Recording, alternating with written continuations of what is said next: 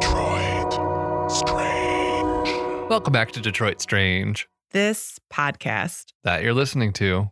right now. That's Jess over there. And that's Alex over there. I was like three times in a row or something. I know. Maybe I haven't actually been counting, but it feels like three. It's a hat trick or a turkey, depending on what sport analogy you would like right now. Is a Grand Slam three or is a Grand Slam just like a, a good a good thing? Ooh, that's a good question. I, You know, Is it hat out of trick the- is hockey. but is a grand slam when it's out of the park?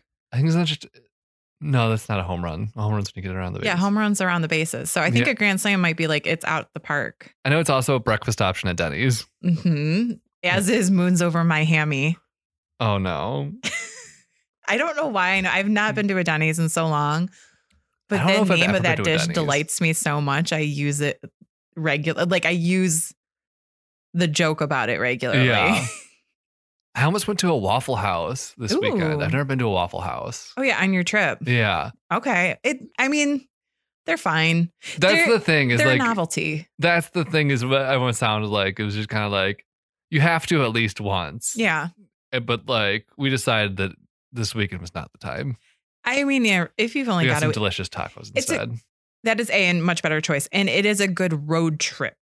Okay. food. You know what I mean? Like Oh, I you're bet. driving and Yeah. like you just need to stop. You want some eggs and bacon or whatever. yeah. Go to the Waffle House, have your eggies and bacon. Yeah. Uh, but other than that, I wouldn't necessarily say go out of your way. Yeah.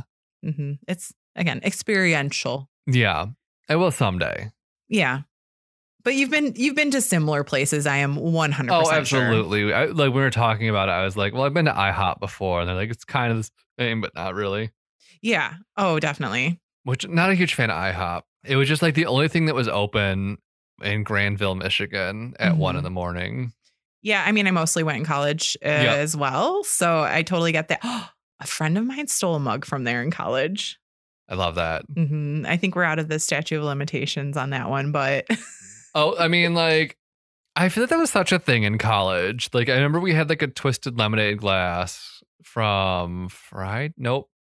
I think Red Robin. I don't know. Mhm. Whatever, like this swirly kind of like looks like almost like a tornado shaped glass and it has like Okay. a red stripe on it. okay. hmm Uh, it didn't make it very long in our apartment though. It broke pretty quickly. I mean, that happens to. That's why apparently you gotta take them. Right. They're not meant to last. We do not They're there for condone a good theft. time, not a long time. Yeah, we do not condone theft. No, though. not at all. That is not Not what we're about. Detroit's change would like to clarify that we do not condone stealing things from places. No, Mm-mm. unless it's hearts. Right? Steal hearts, maybe a smile. I don't know. I Yeah, don't know if you can steal a smile. I mean, maybe Steal a glance. You can steal you a can glance. steal a glance. Yeah. you can steely Dan. You sure can. Uh, I don't know why Steely Dan reminded me of the show I started watching this week, but have you heard of the show Gaslit? no, It's on Stars. stars. Stars. It's like the cousin to stars. Yes. Well, like I like ended up subscribing to Stars, Stars, sorry, because I watched a video like this YouTuber I watch who does a lot of Bond content, does other stuff besides Bond, and he Mhm. watched Inglorious Bastards, and I haven't seen that Oh, yeah. movie probably since it came out. And I was Same. like, that was a good movie. hmm The only thing it's on is on Stars. Okay. So I go through the process of like signing up for Stars, downloading the app, Mhm. and I get into the app, and I'm like, what's this Gaslit show? And I end up watching all like the first four episodes of that instead Ooh. and I haven't watched Inglorious Bastard yet. But Julia Roberts is in it, which I never see her on TV show. It's like a, I guess it's more of a I don't know. series than a TV show. Yeah. I mean, the world of TV and movies is really starting to intertwine a lot now. But, oh, for sure. And just like this is about it's in that th- that, that vein of like biopic kind of series.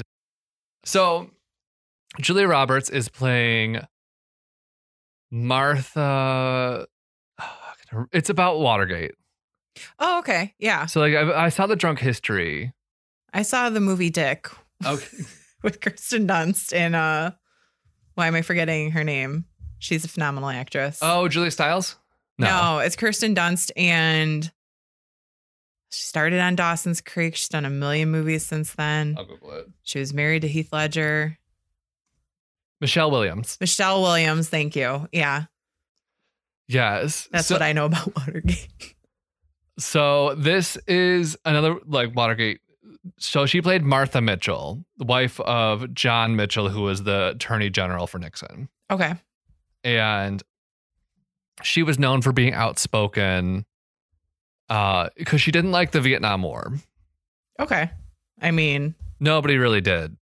The amount of like crazy straight white dudes in Watergate, like 'cause I, you know, I never really knew anything about it, and like don't really know much about Nixon other than he resigned. yeah. I'll be the first in line to admit my ignorance. And I was talking about it with someone, and it's kind of like that stuff happened 20, 30, 40 years before I was born. So it was like too recent to be in history books, I feel like, but not recent enough where I really know about it. So I'm trying to be better and like educate myself, Yeah. but also it's not the easiest. This show is No. helping, which I I'm- was going to say I have a very surface level knowledge of it. basically the Democratic National Convention, the DNC, Mhm. was in the Watergate Hotel. Yes. and the Republicans, or at least the Nixon candidacy party, whatever, hmm were like legit spying on them, like doing espionage, yeah. There was like, breaking tapes into the and- yeah, yeah. I know about the tapes mostly. yeah. And so they're doing all this shady stuff. They get caught, and they were smart enough to plan who was breaking in. Like they hired some like random Cubans so they couldn't be like traced back to So scapegoat. basically yeah. Yeah. but martha knew about it and she was outspoken so like they basically like hold her hostage for like the 48 hours after Oh wow. it's like real fucked up Yeah. but yeah it's fascinating i'm starting to try and learn more about that whole period now because i literally just didn't know it's real scary i can see why people did not like nixon Oh and yeah. his like ideology and like the people he boldened. It's like an interesting point in time too because Ronald Reagan is starting to come up Mm-hmm.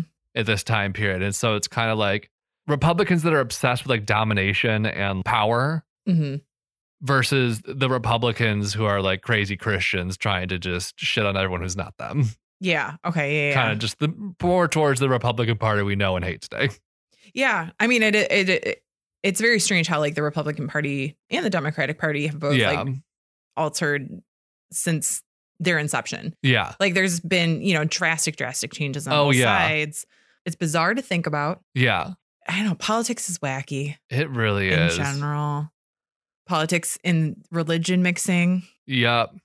very wacky as well. I just like Problematic right now as well. Absolutely. It just seems like the Republicans are willing to kind of get in bed with anyone to Mm-hmm. get power. And so Mhm. they'll be like, sure, we'll believe your fringe, crazy religious beliefs because we want you to vote for us. We don't really Mhm. care how crazy you are, but just vote for us because we'll be in power and we'll just tell you things. Mhm.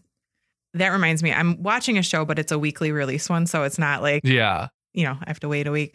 Uh, called Under the Banner of Heaven, Okay. which is it's a it's a true it's based on a true story, I believe from the 80s actually. Yeah. Uh, so not too too far. I mean, not close, Yeah. but not too far. And it takes place in Utah, and basically this particular show follows a Mormon police officer who is investigating a crime, and it kind of gets involved in LDS fundamentalism Uh huh. uh, as far as like perpetrators and things like that, and it gets real deep into the fundamentalists like Mormonism Yeah. and uh, just kind of how sometimes when groups have these really intense leaning far leaning one way kinda Yeah. like idealisms idealism Ideology? idealistic- yeah ideology how harmful yeah. that can be yeah. uh, it- and it ju- it just kind of reminds me of that in a similar way of like in religion in politics and like whatever like anytime there's people of power abusing that power Yeah. for like uh these very strong very polarizing beliefs it's scary Yeah. yeah It for sure is. hmm as I am learning from this show, and it's so there's four episodes out right now, and I think there's another four to come. It's a weekly kind of. Okay, so same thing. Yeah, I just happened to catch it halfway through. okay. See, I caught this show in the first round, mostly because I mean I saw Andrew Garfield was in it, and I was like, yes, please, Do you like I Andrew love Andrew Garfield. Yeah. I will watch whatever Andrew Garfield is doing. So Yeah, uh, I didn't know I was a fan until recent until that came up, and I was like, oh yeah, I am a big fan. you think it was Tick Tick Boom? It was Tick Tick Boom for sure. He was so good in that movie. He was. That's that scene of this is the life of Bo Bo Bo Bo. I love that song and that scene. I will put it on if I'm in a, a dark place sometimes. And it It's just- good to have songs and like clips like that. I have a Yeah. whole playlist on YouTube called Quick Me Ups of just like little clips or videos or songs that just kind of when I need a Mhm. little pick me up, you know. I had I had a list like that, and I don't know why I haven't added to it in like years. Like Yeah. I think there's like two videos on it, yeah, and that's like it. But I should start adding stuff to that. I'm just trying to as I think of it. It's just nice to have quick little like, oh, Yeah. well, this will help at least distract me or pull me out of this. Yeah. I mean, sometimes you need that. Yeah. But yeah, uh serious television. Yeah. Yeah. I've I've been getting more into serious television. But I say that also the other release time schedule show I'm watching right now is the newest season of The Circle. So I Okay. also need my what are we trash. on now? Four or five? I think it's three. Okay. Yeah, they had uh, other countries. Gotcha. I forget which ones. Because the Spice Girls are, are like sporty and baby aren't this one, right? Or not sporty, uh, scary and baby. Mhm. Yeah, I like saw that and it like almost got me to like check it out, but I'm like, "Ugh, it's interesting. okay. It's a fun watch. The one thing that they the producers do is there's no consistency to like how the eliminations go. Yeah. like they they mix it up all the time with like yeah. here's this twist and here's this new twist. So it doesn't flatline in that way. Yeah. I wouldn't call it good. Yeah. uh, but I am entertained when I am watching it. and you need shows like that. Yeah. It's a really good uh my mind can't do too much right now show. I 100% get that. I've Mhm. been, for me, that's been random YouTube videos. And then also, I ended up like signing up for like the Switch Online expansion pack. So you can get like the N64 games on your Switch. So I've been Okay. playing through Ocarina of Time again for like the 12,000th Oh yeah. time. Yeah. Yeah. Yeah, I played that game. I'm It's one of my always excited favorites. when I actually know a video game thing. Yes. I'm like, I know that one. Look Yeah. at me. Yeah. So I've been playing that. I also planted an herb garden this week, which I'm pretty happy That's about. awesome. I love an herb garden. I've never been great at keeping them. I was am- ambitions of doing it again, but I haven't done it in a while. this was a compromise between I was like so the first couple times I did a garden was a vegetable garden Mhm. and that's just too much. Yeah. I'm like herbs herbs seem manageable. Mhm. So we'll see how it goes. I What got you some got? nice basil, Okay, yeah. some yeah. oregano, Yeah, nice. uh, two different types of lavender, Love it. which I don't know if those really count as spice herbs, but they're in my garden. So- Lavender is an herb. Okay. Yeah, you can make tea out of it, and I mean all sorts of things. I don't know. why I went with tea, but you can make stuff. Okay. I know. Per our friend Mike Boone, Yes. uh, who was talking to us a few weeks ago about lavender, I know that there's like the pretty kind that's just ornamental because Yeah. it doesn't have much flavor, but I don't think it's like toxic or any- it's right. edible. It just doesn't taste like anything. Right. And then there's the edible kind. Okay. Yeah, but no matter what, I mean, like you'll at least have some fragrance. Right. Also have some rosemary, Nice. some thyme. Mhm. And I'm trying to think. Got nothing but time, baby. Hey. I don't know. I also got some lemon balm, which I also don't know if it's an herb or just smells nice. But I was like, maybe this will keep bugs away. I think it's an herb, maybe. Yeah, I'll put it. I'll try. I Putting bet thing. there's lemon balm tea. That sounds like a thing I've Yeah, seen or read. yeah, I mean, most. I think herb means like it is edible. It just might not have a high use okay, because otherwise it would be like toxic plant. yeah. That's fair. I think I don't know. But I did get Don't. um, this is not an herbology Oh, not at all. podcast, so don't take take all of that with a grain of salt. Yes. Uh, not at all. But I did. Oh, I also got garlic and shallots. Okay. Yeah. Oh, I Yeah. love shallots. I'm Or not a Not big- shallots. Um, chives. love chives. Too. I had shallots in my thing, but I swapped them for the lavender because I'm like, I can just buy shallots. Yeah. Yeah. And then you have to dig them up and all that Yeah. kind of thing. Chives you can like chop, Yeah, chop, chop. absolutely. Yeah. I love your garden. If you have too many of something ever, just I got three basils, Let so me know. there'll be plenty of basil to go around this summer. fantastic. I love me some basil. I just Mhm. like I made penne arrabbiata this week, which has a lot of basil in it. I'm like, I'm gonna make this all summer. Mhm. I mean, I'll just put basil on Oh yeah. any savory food pretty much. Oh, oh yeah. Or make a caprese salad. love a caprese salad. just gonna have Nice balsamic reduction. Eh. absolutely. I'm just gonna always make sure I have mozzarella and tomatoes on hand, and then I've got plenty of things I can do with that. And Nice. balsamic, balsamic's easy to have on hand though. oh, yeah. Definitely. Actually, I don't have any, but yeah, Oh, I Yeah, haven't for a long time. I think I overdid it on balsamic a little bit, but I still like a caprese salad. I just don't put it on anything else because I got really into like caprese and then like portobello mushrooms, ooh yeah. you know, cooked in balsamic. Like everything was cooked in balsamic. I do that with foods though. I 100% understand. This is the first time I've made penne arrabbiata in about a year because I like made it like three times in a month, and I was like, I can't eat this anymore. Yeah. Especially when like you're cooking for like one. yeah, because they're eating You it have to from eat all- multiple you have to- meals. Yeah. You're cooking for one, eating for twelve days. Mm-hmm. Yeah. No, I definitely struggle with that problem. Yeah. We should, we should, Meal swap. yep. Yeah. That's exactly into where I was that. going with that. Cause that's exciting then. Yeah. Yeah. No, I love doing stuff like that where like I'll make something, give you half, Mhm. you make something, you give me half, and then we both have different Mm-hmm. food. I've done that a couple times with people, you know, for short amounts of time, and it's always a delight. Yeah. And it makes the cooking more fun too, for some Right. reason. It's so much more fun to cook for people. To share. Yeah, Yeah. because then it's like, here's this thing I made. Let's all see how it is w- together. And then Mhm. like, it's kind of like when you're making it, you're thinking like, oh, I'm doing this nice thing for my friends, or like, Yeah. you know, Cooking is love. it really is. oh. well, before I get any more hungry talking Yeah. about this food, uh-huh, I know, it's dinner time. I know. Would you like to hear a story? I would love to hear a story. All right. Have you ever heard of the Pontchartrain Hotel? Heard of a little bit. I know there was also a Fort Pontchartrain, which I'm assuming that was named after, but I don't know an, like anything else. Okay, cool. Just to get a little overview. hmm It was also known as the mother of motors.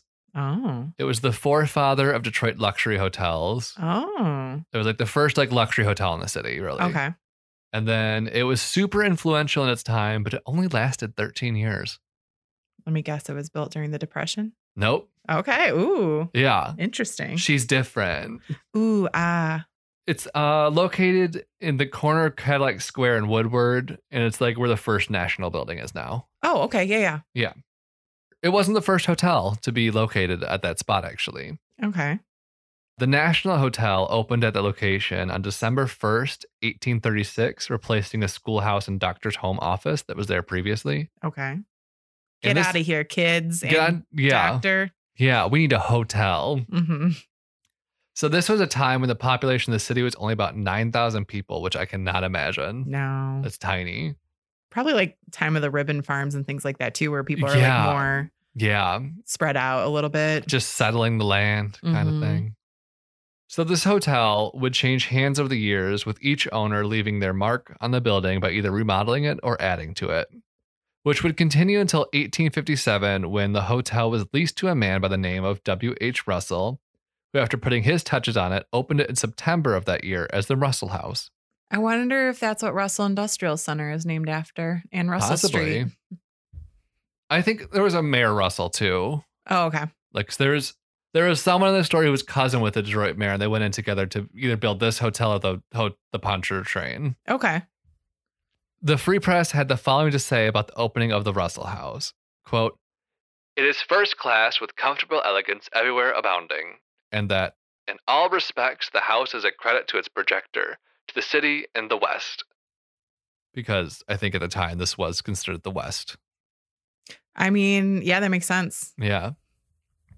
Before the Louisiana Purchase, there's some history Mhm. and Manifest Destiny. Yeah. Um, that's Yeah. where my brain was going. Oh, yeah. So the Russell House will become the city's leading hotel and center of the Detroit social scene for like nearly 50 years. Okay. It's where you went to to hear the hot gossip about the Civil War.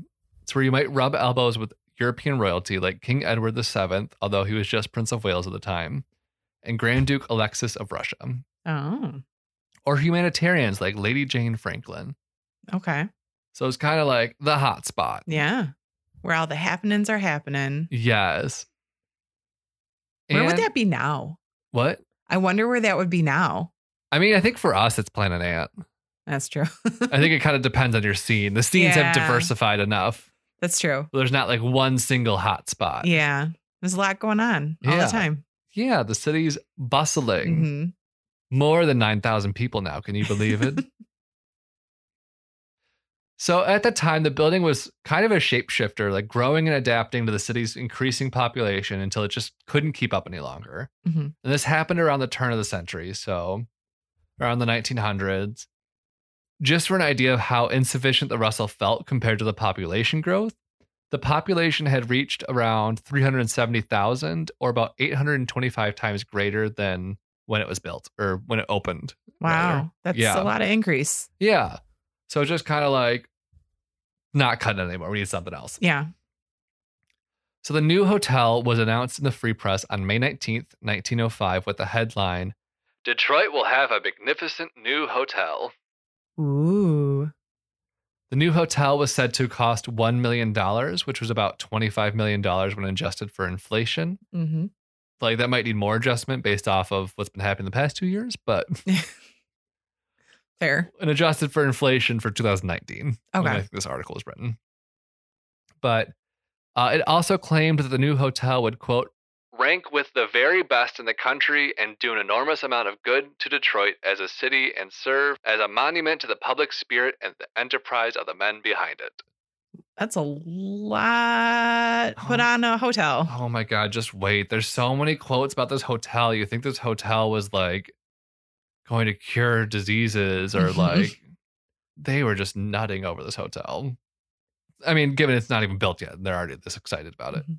There's going to be a fantastic new hotel. It's going to be amazing. It's going to be the bee's knees. Oh, yeah. It's going to bring people from New York and Pennsylvania. The big cities. yeah.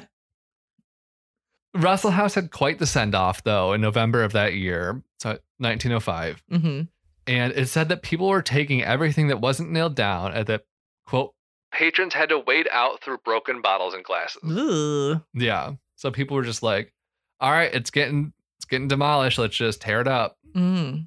People are wild. yeah people also kind of saw this as like the passing of an era like this is like ushering in a new in a new era of detroit and leaving the like older and gentler ways behind like Okay. the 1800s hmm isn't that quaint hmm This sentiment was very apparent in a quote from Judge Robert E. Fraser, who saw the Russell's destruction as a sacrifice to progress, saying, quote, The ever expanding, pulsating city has outgrown it. We no longer need it. Tear it down. Let loose the pick and axe and crowbar. Attack it at the top.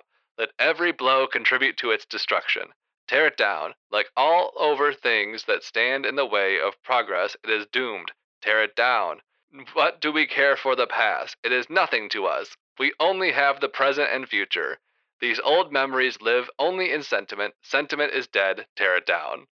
Okay. How did that building hurt him? I know. I'm like, what the fuck? It like, It is not sentient. Uh, how- right? Like, it's a building, girl. Calm down. What did it do? Oh, maybe he had his uh, Got rejected to one too many times there, or something. yeah, or or somebody died there. I don't know. something. But he was just like very into tearing it down. yeah. And the new Panchara, nope, Pontchartrain Hotel wouldn't take long to go in its place. The demolition of the old, ho- old hotel started in December, and construction of the new commenced in January of 1906. Uh, its foundation, which was made from stone from the Rockwood qu- Rockwood, Michigan quarries, was in place in August of that year. And so during the construction, it was the talk of the town because, of course, it was if they had that much buzz already. hmm It was to be the most opulent and biggest hotel in the city. It was the biggest construction project and the second in cost only to the old Wayne County building, callback. hmm We know how expensive that bitch was. Yeah. Four million pounds of steel went into building the skeleton of the building. Okay. That's a heavy Yeah. building. $300,000 was spent on furnishings, which is about $7 million today. So it was to be 10 stories tall and taking up an entire city block. The building also reached 40 feet underground, which made room for a large basement level that housed switchboards for almost 400 phones, which was more than most towns had at the time. Wow. It also boasted that all the air and water in the building would be purified with filters, which I was like, it's 1906. Like, Yeah, I didn't know that was a thing. yeah, like are they just blown it through cotton? Like, I'm not like, you know, I'm like uh, wondering how advanced these uh, filtration systems could really have been. I wonder if they knew about like carbon and stuff though. You know what I mean? Or um I don't know. I feel like, like, charcoal. That's what I meant. Charcoal. I don't. I feel like recently charcoal has just become buzzworthy. So I'm like, wonder. I don't know. Yeah, but buzzworthy doesn't mean like discovered. You know what I mean? True. It just means that some True. like health nut somewhere found it and put it on their blog, and then this other per you know, it, like the way that stuff matriculates now, it's very Yeah, and I feel like a lot of the things now are kind of like. It was kind of like some of the stuff was like, oh, this is just what we used before we developed all those chemicals. yeah. And then now we're like, yeah. oh, we don't need all these chemicals. We can just, you know. use the actual thing. Yeah. yeah. So it's interesting, like Mhm. kind of seeing that change, and because like even watching Julia of just like processed foods and like shelf stable stuff that like was really applicable. Like I understand why they did all that in like the 50s Mhm. and sixties because the population growth, but also like Well, also too coming out of the war. yeah, like there there were reasons for those things, and there yeah, you know, and cars weren't as prevalent. I mean, people Yeah. had cars, but they weren't like they are not. Yeah, Yeah. there's just like a lot of differences. yeah, But the moral of this being, this place was lux. The Free Press said at best when in 1907 they reported that quote. No expense should be spared to make it the very best hotel in the country, and none has been. Ooh la la. just a list of luxuries. The light fixtures were Tiffany. They had lace curtains brought in from Ireland, rugs from the Far East, and satin damask furniture. Okay. Damask, damask. Like Damascus is that? I think like damask. I can't remember. Like, I can picture what they're talking about. I th- I can see it too in my head. yeah, whatever you're picturing, you're probably right. Yeah. And they were really trying to drive home the point of how luxus was because like they picked the name Pontchartrain, which just comes from French royalty. hmm So Count Pontchartrain was the French minister of Marine Affairs in 1701 when Hmm. Antoine de la Mothe Cadillac went to Mhm. Paris to get the king's blessing to explore the Great Lakes region. Hmm. okay. Apparently, Pontchartrain was the man Cadillac went to and was like, "If we don't do this, the British will," and that was all he needed to say to get the approval to come settle here. Wow. And Cadillac, being the brown noser he was, decided to call the original outpost in the city Fort Pontchartrain. Mhm. They or do Detroit. hmm So I knew that. yeah, Maybe from um some other story we've done probably. Nain Rouge, That's- possibly. Yeah. yeah. So that's kind of where the name comes from. And this isn't like there was Fort Pontchartrain. This was Pontchartrain Hotel, hmm and there's currently a Fort Pontchartrain by Wyndham downtown. I have seen. Okay, I've definitely seen it because when you That said one that, was this built in the hotel was no 60s. more, I was like, yeah. I thought I'd seen it somewhere, but that makes We'll sense. get to yeah, that I know later. exactly which hotel There's you're a talking about now. Okay. Yeah. Well, all the hotels now are by a company, but Yeah. they're calling back to like either a former name or something right. historical. Which is in the kind city. of, I mean, and part of me likes it, the calling back to history, but part of me is also like, I'm just like thinking back to this Simpsons episode from like the 90s or 2000s where they're going to Africa for some reason. They're like, Zanzibar. Just kidding, New Zanzibar. Just kidding, Pepsi presents New Zanzibar is now the name of the country. Mhm. yeah. Mm-hmm. So it has that vibe a little bit when it's Yeah. like this by, but I also get it. yeah. And I have mixed feelings as well. Yeah. So the hotel is finally opening. It is Woohoo. October 29th of 1907. They hosted a fancy dinner that night before letting everyone in at 8 p.m. to see the luxury of the new hotel. The Detroit Saturday Night newspaper reported that, quote, Nothing has transpired in Detroit for many years that has been of greater significance or more important in the city's development than the opening of the Pon- Hotel Pontchartrain. It can now be said in all truth that Detroit has a hostelry as beautiful in its appointments as modern and complete in its equipment as any in the United States. Okay. People loved this shit, Yeah. apparently. I mean, tourism's an industry. I Yeah. guess. I mean, Just it is like the flowery language of Yeah. the early 1900s is excessive. Victorian. Uh, Like 2022 words, just it's lit fam, you know, and that's probably Yeah. like, that's even outdated these days. I don't know what the kids are saying. I have no idea. Absolutely no idea. Yeah. Kids write it. And what are you saying these days? so the hotel, when it opened, had 298 rooms. All of them had windows and phones, but only 178 of them had their own bathrooms, with the rest sharing one down the hall. Hmm. Ooh. I mean, I think that might be how it was. That how it was then. It was that that's how it was back then. Okay. And apparently there were large rooms too, with the Detroit News reporting that quote There has not been a hotel built in this country in the last five years that has rooms of equal average size that with those in this hotel. hmm I like ha- wrote a comment here. Like you'd think with newspapers being such a manual process right now, they like during this time that they might want to be a bit more succinct with their wording, but they never are. And this was also the first hotel to be dressed by Tiffany Studios, which was an offshoot of Tiffany and Co in New York, Okay. which kind of was like you'd bring them in to kind of Like Make the place interiors. fancy. Yeah. Yeah. its quiet elegance as they described it. Oh. just some more weird quotes describing the building from the Detroit News Tribune. Quote Anyone who goes into the Panchar train and expects to be dazzled with shining things and glittering things and glaring things, anyone who expects that everything he sees will shout money at him is doomed to disappointment. The hotel was not built and furnished on that plan. Ooh. Everywhere one goes in the hotel, he finds evidences of good taste and artistic repression. The hotel was decorated to meet the taste of people who know what beautiful is. Wow. And then the Times had this quote about the ladies' parlor. Quote, one of the coziest ladies' retiring rooms ever conceived. It was precisely the kind of place a woman who is fond of what is dainty and delicate would like to take a quiet breakfast in.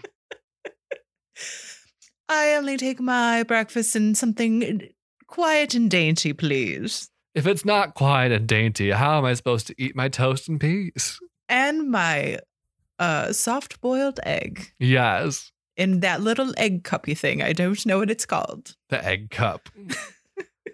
uh, their pulse, they so the hotel was apparently known for their dances and French onion soup. That was like two of the Rad. big claims to fame. I Uh, love a French onion yeah, soup. me Love too. French onion soup. Me too. I, and I can't think of like one in the city now that's phenomenal. I mean, I th- think they exist places, but I have n- I have yet to find. Oh, yeah. this is the French onion soup of Detroit. I don't know that there needs If to be but- anyone knows the French onion soup of Detroit, Yeah. please let us know. Yeah, I like those frozen ones from Trader Joe's. Oh, I didn't know they had those. Yeah, it's not a Trader Joe's product though. I've just never seen them anywhere else. Yeah. but they sell them. They come in like a two pack, and I think they're like you know four bucks or something like that for a two pack. That's kind of fun. Yeah, I like two that. pack, uh, not two pack. Yes. Not to be confused. no, Although I'm sure he loved soup. but maybe I don't know, possibly. But yeah, for like a microwave soup, they're pretty good, We, and they're vegetarian, which is interesting too. is regular, I guess not. It's usually beef stock. That makes sense. hmm I guess it'd be easy enough to make a vegetable stock for that though. yeah, Oh, Especially yeah. just with a lot of onions. I mean, stock is salty water. They do. They Yep. have slight differences, and like a homemade one's going to be very different than you know store bought Yeah. or whatever. So they're- I'm not saying they all taste the same, but oftentimes Yeah. it doesn't matter that much. Yeah.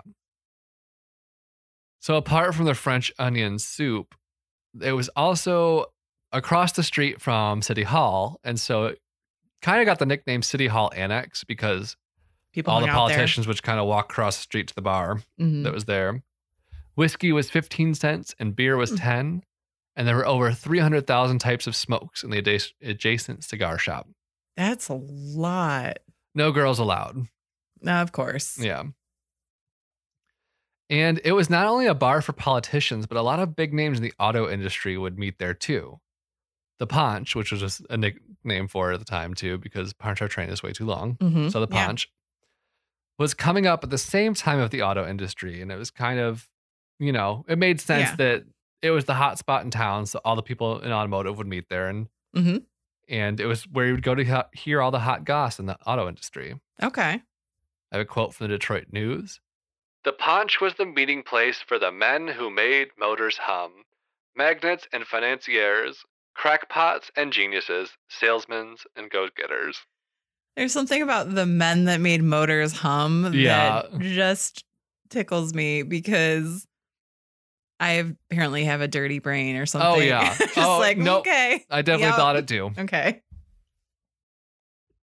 So I also have a quote from Alfred P. Sloan of GM notoriety. What a name. Yeah, I think there, there's definitely a street named after him in the tech center. Okay. The Pasha train was where most motor car gossip was heard first. Even on ordinary days, when the crowd thinned out of the dining room, the tables would be covered with sketches, crankshafts, chassis, details of motors, wheels, and all sorts of me- mechanism.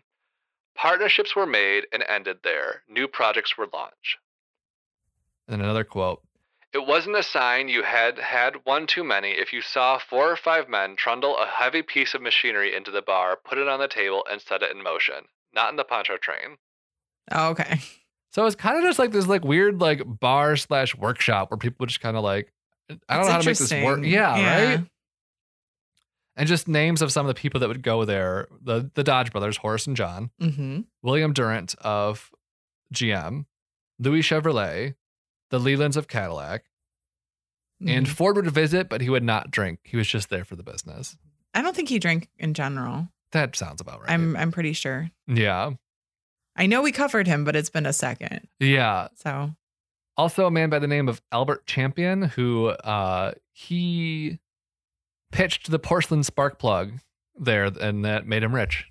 good for him. Yeah, and this this is just like the place you re- like had to be if you wanted to make cars. was Yeah. just at this bar in the Poncho Train. It's interesting. I feel like that's how a lot of things kind of used to be. And not to say Yeah. there's not places like that now, but I feel like it's it's all Oh. it's the internet. I mean, like Yeah. and that's Oh, where yeah. everything happens. And it's interesting that there's not these physical Yeah, locations. yeah, and it's weird that it ended up being this hotel. Mhm. We'll get to that in a minute. Of when it wasn't the hotel anymore. Okay. So in 1909, work began on a five story addition to the Ponch. George Mason was brought back to design it. and I forgot to mention he designed the first one. hmm And And also, um wasn't he the we covered it together in Mason, episode. oh, uh, the Masonic Temple. Thank you. Wasn't Yes. he the Masonic Temple He was. architecture? Architecture architect, yeah. yes. So this was his heyday. He, Yeah. was, he was Albert Kahn before Albert Kahn was Albert Kahn, Mhm. and he me- he mentored Albert Kahn. Too. Oh, okay, yeah. I feel like we've talked about that. He was one of the earlier episodes, of Alfred Kahn. I remember doing him a while ago. Oh, you did. Yeah. Yeah. It made sense that he was brought back for the addition because his original plan for the building was to be 14 stories. hmm but they're like, you know what, we need let's make it five. So the building is now 15 stories tall after this addition. And it also provided the building with a lot of much needed flair because it was just kind of the, the original, the outside was just kind of plain. It was Okay. kind of like there. Mhm. And so some additional amenities the addition would add would be a two story convention hall on the 11th floor, four private dining rooms, an extra 150 rooms. And the price tag for it came in at around 400,000 or about 10 million today. Okay. So half, a little under half of the cost of the original structure. Yeah. Uh, the edition was finished by spring of 1910, which was perfect because it was just in time for the like convention season. Nice. And they called it a skyscraper and a skyscraper because they like That was scraping the sky then. yeah, like they're like ten stories, five more, my god. hmm And yeah, so these were the heydays of the Poncho train, but now we're gonna kind of start to get towards it no longer being Okay. So it all started in 1913 when the president of Packard Motor Car Company, Henry B. Joy, started to complain that the only place these men of the auto industry had was the saloon on Woodward to meet. Like, they're like we need to organize a club. We need to, you know, have Mhm. another space. And then two years later, the Detroit Athletic Club opened up. Oh, yeah. I know her. Yeah. So the auto barons at the time were like, Deuce is Punch, let's go to the DAC. Okay. And the Punch was also starting to get competition as the city was rapidly expanding at the time, you know, Mhm. crazy growth in the early 1900s. And the Punch just kind of ended up being a victim of the times. Things were changing so quickly that the new hotel innovations had like practically rendered it obsolete already. Like Yeah. basically the minute it opened, it was obsolete. Yeah, like driving a car off the lot. Yeah, exactly. Yeah. Uh, Michigan manufacturer and financial record wrote, quote, The history of the Hotel Pancho train, although brilliant, was destined to be brief. Its erectors built well, but not wisely. Detroit had grown around it and then ahead of it. Mm-hmm. In the 13 years since the hotel had opened, the city had grown another 150%, getting closer to like a million people. Wow. And it was getting much more modern in this time, which would be the downfall of the Punch. Mm-hmm. Its old school opulence that had defined the hotel when it opened was now the reason most people avoided it. It seemed like old fashioned, quaint, you know, out of Mhm. it's out of time. My grandma used to go there. Yeah. So no. It's old. Mhm. They're like they don't even have bathrooms in every room. no, it's- and it smells like old, Yeah. even though it doesn't smell like anything. I'm just gonna say it smells like old. Right. So this time it's like like especially cuz it's not even 10 years old at this point and people are like, "Oh, it's old fashioned." Yeah, that's wild. And I mean, like, also with so many people moving into the city at that point in time, too, everybody was new to the city. like, right. it wasn't like, oh, I've seen this thing for my whole life, and it's Yeah. just always, you you know, it was new to everybody. Right. And like I feel like this was kind of the fate of a lot of like skyscrapers, quote unquote, built around this time. Cause like I remember watching this like short documentary about the Singer building in Detroit or um in New York that was Mhm. kind of like built in the early 1900s. And just like skyscrapers built then were kind of like let's take this like 1800s building ideas and just supersize it. Make it It wasn't taller, yeah, yeah. it wasn't like updated. yeah, they kind of Mhm. like they had new technology, but they didn't know how to use it yet. And so Yeah. it would like even having like 400 switchboards in the basement or like I think the Singer building is- had like a power plant even because Yeah. there wasn't a power plant in the city big enough for it. Well, and even too, with everything growing at that rapid rate, how many hotels open within that time period as Yep. well? Okay. Yeah. yeah. No, yeah, that's what, like literally was my next point. And like it was only as exacerbated in 1915 when the Statler Hotel opened down the street at Grand Oh, Circus yeah. Park. Mhm. It was 18 stories and boasted over twice the number of rooms, and all of them had their own bathroom. Much better. And they were even offering some kind of like proto air conditioning, which was like just running ice water through pipes. I was gonna say a person running by with a fan. Yes, yes. Throwing ice cubes at Yeah. you. Yeah. Like, so yeah, so it was like other hotels were popping up around it that were like much more modern, even though they were only like eight years, 10 years newer than them. okay, yeah, yeah. Just too much growth and bad timing, basically, it sounds like. Yeah.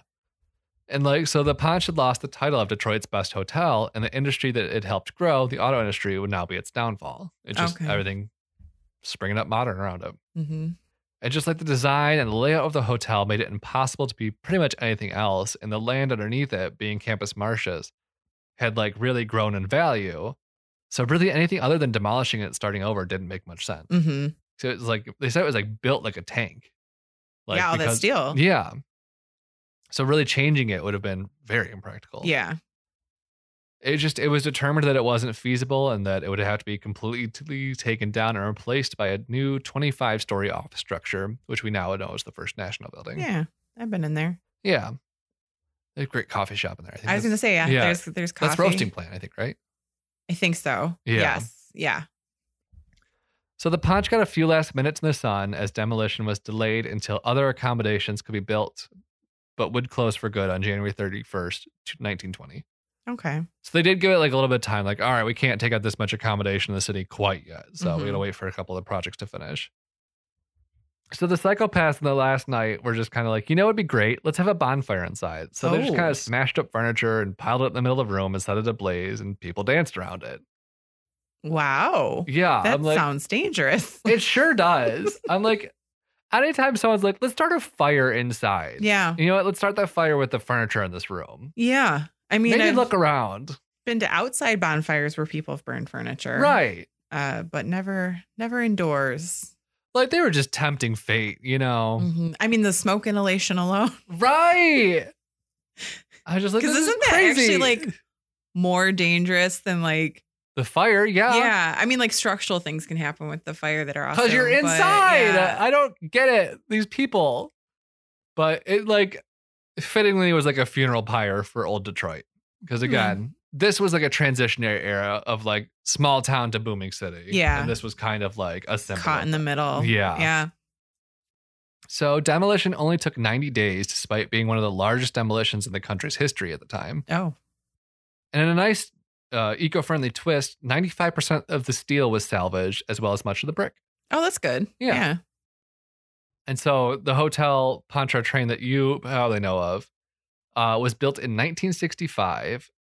It was being built, and at the time they're like, "We need a name. Let's have a naming contest." And so people were like, "Oh, let's name it Caroline after the president's dead daughter because this was Kennedy times," or Mhm. like, "Oh, let's name it this or that." And then someone was like, "Pontchartrain," Okay.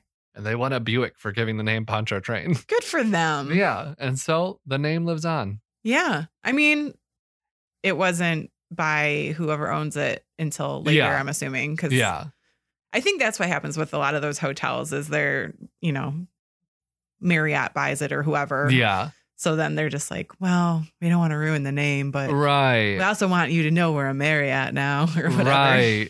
I Yeah. mean, I guess it's a good compromise, but yeah, Yeah. so it's just crazy that this like massive hotel hmm that was like pretty pivotal, it sounds like, in a lot of like the early auto industry days. Yeah. Just like 13 years. That's all it got. yeah. I mean, I guess that's what happens with like massive change so quickly. Yeah. There's, it begets other massive change really Yeah. quickly. Yeah. Interesting. Yeah. Okay, well, R.I.P. Yeah. Oh, real quick, my Oh, yeah. sources uh, historicdetroit.org and Wikipedia. okay, nice. Yeah. Do you love a det- uh, historic Detroit? Oh, absolutely. Yeah. Like, big shout out to them. They, Yeah. Like, I love their website. yeah. 'Cause it's all about like buildings and architecture a lot of the time. Mhm. Kind of deep yeah. dives. and into Detroit that. Historical Society. Not to leave Yeah. them out too. I also enjoy their Yeah. their s- information Yeah. as well. They're both great. Yes. So that's the story. Excellent. Thank you. No problem. Yeah. We're gonna sidebar really quick because I forgot to tell you we did get an email. Oh, okay. Fun. So we got an email from listener Shannon, and they said, Hey there, Flint Town here. Love your show. Just an FYI regarding episode 135. Consumption is the old term for tuberculosis. As I'm a new listener, I don't know if you mentioned that in a different episode. Have a great day. Thank Uh, you. Yeah, because we were Yeah. talking about how um what's her face passed away. in- Consumption. in Yeah. the asylum was consumption. And we didn't mention in that episode. I don't I definitely thought we've it. talked to yeah i Yeah. thought it too and i don't know why i didn't say tuberculosis maybe because it's come up a few times i believe yeah. But that's a good reminder that Yeah. like people might just be Exactly. jumping in. i was like oh i should have said yeah. aka tuberculosis Yeah. so shannon i just want to say thank you thanks for Yeah. writing in and thank you for reminding of reminding us of that Yeah. and we appreciate it Absolutely. yeah well would you like to play two truths and a lie I absolutely would. Okay, good. So today's Two Truths and a Lie is about an activity, Okay. and that activity is camping. Uh, I Yeah. love camping. Just I've been thinking about camping a lot. I hope to do it this summer. I have one trip for sure. We're gonna go on a trip. Absolutely. Uh, I'm also in a show tomorrow about camping, so it's just yes. on my the forefront of my mind. yes. I was like, I don't know if I'm gonna find interesting facts about camping, but I found some. I told someone recently that I like camping, going camping. They were like, I really kind of pictured you as a city boy. I'm like, kind of, but people City could be people love different. camping, things. Yeah. I love I love the um the differences of it. Yeah. Like I, li- I like the different experiences of it. yeah. I wouldn't necessarily want to live in the woods. I don't think I'm a live in the woods person, but I love to go to the woods. Every once in a while, I get tempted. Like, I should go buy a place in the middle of the woods and just be like, grow Mhm. things, make things, and then just work from home. I mean, I want to live in a van. So Yeah. I don't want to live in the same woods. I just want to go to different ones and then sometimes the you city. can come visit me in my woods. Yeah, I- I would totally visit you in your woods. Absolutely. couldn't Come visit keep my me little from visiting hippie you. commune. I would love it. I would stay for like a month. Oh, At least. absolutely. So anyway, some things. Yes. Fact number one. The most expensive campsites in the world cost a whopping $6,200 Canadian. Fact number two trying to get a selfie with animals is now the number one way people die in national parks. Mm. Fact number three crickets are actually weather people. Okay. I didn't want to say weathermen. No, I like that. Yeah. Just, Meteorologists. oh, you're okay. Scratch it. Crickets are actually meteorologists, Okay. nature's meteorologists. I believe that one is true. So I'm between one and two. I'm gonna go with one being the lie because I do think people are stupid enough that many of them are dying trying to get selfies with animals. One is the truth. Damn. Uh, they're in, I might say this wrong, Clayoquot Wilderness Resort in Vancouver Island, Canada. Okay. And there are on specific weekends in particular. And I will, this is a glamping thing. I didn't Okay. specify that, but it's not as much glamping as you would think for $6,200. Like it looks Yeah. nice, but you know, it's still like, it's more of like a yurt, you know, kind of glamping Yeah. thing, not like a, Bougie. Real bougie camping. yeah, so it was very interesting. Uh, I looked it up very briefly, but Yeah. I think like their cheapest are like three thousand dollars a night or something like that. That's crazy. they have all these different ones. Yeah, I'm used to paying like twenty bucks. yeah, That's kind of that's that's my that's my and kinda that even camping. feels a little right. bougie sometimes. I'm like, oh, like fifteen. Yeah. I remember when I was like ten. Yeah. I think like the state forests are still like ten or twelve, that's nice. something like that. I don't know, but yeah. Okay, then I'm gonna go with number two next. Okay, number two is definitely a lie. And getting killed by wildlife is actually one of the rarest ways to die while camping at a national park. Okay. The most common causes of death while camping in national parks, though, are one, drowning, Makes sense. two, car accident. That one makes less sense. hmm Often, though, those are caused. I read this in another place from people coming from different countries and not being accustomed to driving on the That right side of makes the road sense as now. opposed to the left side of the road. Yeah. And then number three, falling. Also makes sense. Number four, suicide. Mm, Also yeah. makes sense. Yeah. I know, like very sadly makes sense. Uh, and number five is other, which I'm not sure what that means, but I'm assuming things that are just That's where selfies with animals falls. in. yeah. Well, I was saying, and also probably like cardiac arrest and like you know regular Mm, Yeah. things. It just happens that they're in a national Abducted park by a UFO. murder. Yeah. All that makes me things. so sad. Uh, and men are more likely to die while camping than women. I'm sorry to say. makes sense. Yeah, it 'Cause didn't women- surprise me. Yeah. They'll be like, I don't know if I should do that. Men are like, I can do it. They account for nearly 75% of camping deaths in the U.S. national parks. Uh Again, not shocked. Not even the Mhm. slightest. No, I wasn't either. Uh, and so that brings us to number three crickets are weather people, Uh, meteorologists. And basically, you can calculate the temperature like by listening to their chirps. I had a feeling you would kind of know this one if you didn't fully know this one, but you can count the number of chirps you hear in 14 seconds, then add the number 40, and that's the degrees in Fahrenheit. that's really good to know. I know, isn't that fun? Yeah. Although I don't know how. I guess you would have a timer on. yeah. Oh, for for, the sure. 14 It's like taking your, seconds. your pulse. Yeah. Yeah. Uh, I do have a few other fun facts because I couldn't Yes. stop. Uh, fires, like a campfire, if you leave it for hours, can actually reach over 900 degrees Fahrenheit, Okay. which is real hot. So be careful. Yeah. Of course, camping is good for mental health. We know that. Outdoor activities. Absolutely. Yeah. They can raise your levels of oxygen, serotonin, and melatonin. Yeah. I didn't know about melatonin, but I was like, it does make sense. I just didn't know about it. Yeah. So it reduces stress. And one of the most effective day- ways to reset a clock is to go camping, like your natural Yeah, that you makes know, a lot of sense circadian too. rhythm. Uh, before tents were used for recreation, they were basically survival necessities. The first evidence of a tent construction can be traced as far back as 40,000 BC. Mhm. The father of modern out the modern outdoor movement, as we know it, is widely considered. There's some debate a little bit here and there, but author, preacher, and sportsman William H. H. Murray Okay. He published a book in 1869 on camping called Adventures in the Wilderness or Camp Life in the Adirondacks, which made camping accessible to the masses for the first time. That makes sense. Yeah. That's kind of cool. And according to Terrence Young, who's an author of Heading Out A History of American Camping, the word camp was probably inspired by military encampments because that's kind of what the Yeah. previous use was. By the 1880s, a lot of people started camping, Uh, and it was probably connected to the late Victorian craze for what was called pleasure boating, oh, yes. you know. Yes. Uh, and basically, early camping equipment was really heavy, so you wouldn't really be bringing it on your back or anything like that. So they needed some sort of craft, like a watercraft, Yeah. to be able to transport it around. And it took off as a leisure pursuit. I love these descriptions. Leisure Leisure pursuit. pursuit Mm-hmm. in po- uh, post World War One, Okay. and basically it was adopted by Robert Baden Powell's Scout movement, which I think Boy Scouts. Probably. But it soon became a popular way to like take a really cheap vacation. Yeah. Yeah. So people were like, heck yeah.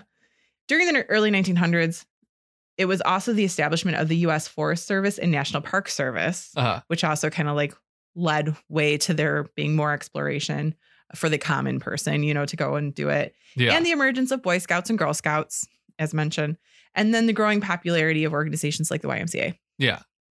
So, and also cars. Yeah. More people had cars as time went on, so you could you could get farther. And then, just because I could not mention it because it came up in one of the articles, have you ever heard of the Delatov Pass? No. So it is an incident. There's many a podcast out there. It is incredibly weird. Uh, And it's one of the strangest camping mysteries in history. And this is when in Russia, nine students went out camping in the mountains in the pass, the Yeah. Delatov Pass, and they were inexplicably slaughtered. oh, my God. Yeah, there were bodies found. fu- Some of the bodies were found fully clothed, some were naked, some had very weird internal injuries, some of them had uh, traces of radiation, which was very strange Oh, my God. for the middle of nowhere. And one was missing their tongue and eyes. And it to this day is a very unsolved thing. Nobody knows what happened. Some people blame it on the supernatural or paranormal. I think it's been disproven that it was any kind of like wildlife because Yeah. of like the circumstances. yeah. And there was like weird, I can't remember exactly this article didn't mention it, but there was like a weird thing like somebody had taken off like some form of like a shirt or shoes or something, some form of clothing had been taken off and like specifically left yeah. that you wouldn't like do that. And yeah. So Interesting. if uh, anybody's looking for a rabbit hole, Yeah. I've been down that rabbit hole a few times. I might go down it again because it's been a second and clearly the facts are a little fuzzy, but yeah. I couldn't not throw it in. So. Absolutely. and these came from really great reputable sources campjellystone.com Love it. uh, factretriever.com and justfunfacts.com Just fun just facts. fun facts get your boring facts out of here Only fun ones. hmm yeah Well, thank you for that. I'm just so Yeah. excited to go camping now. yeah i know we do Although it's raining today. i don't mind camping in the rain as long as you're set up beforehand Yeah, that's true. i've had i mean i've been on many a rain camping trips and it doesn't Same. as long as it's not like freezing freezing freezing cold Yeah.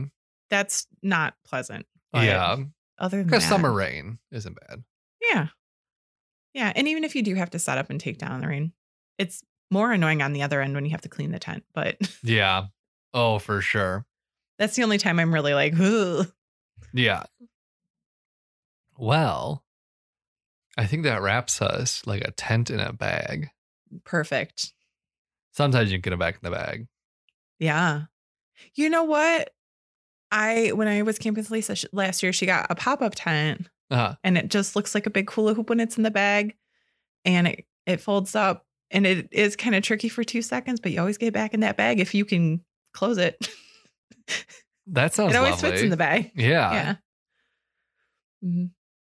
So, if you want to find us on our social media, we are at Detroit Strange on Instagram and Facebook and Twitter. Tweet, Yes. tweet. Uh, we are Detroit Strange at gmail.com. If you want to write us, Yeah, it's really send fun to us get something. mail. Yeah. And then if you want to support the show, the free, easy way to do it, subscribe, rate, review. Five stars, five stars, please. We'll read five star reviews. We'll read five star reviews And there's always our thread list if you want some swag and our Patreon. We have some exclusive content up there. And We're working on some exclusive content. yeah, If the there's, people come, I mean, there's there's, stuff in there right now. a few things in there right now. The more Patreon, Yeah. the more interest, the more we'll make it. yeah, Yeah. exactly. But I think Until next time. stay, Stay strange. This has been a production, a Planet Ant podcast, powered by Pinecast. Our theme song was recorded by Detroit's own Stacks and Violence.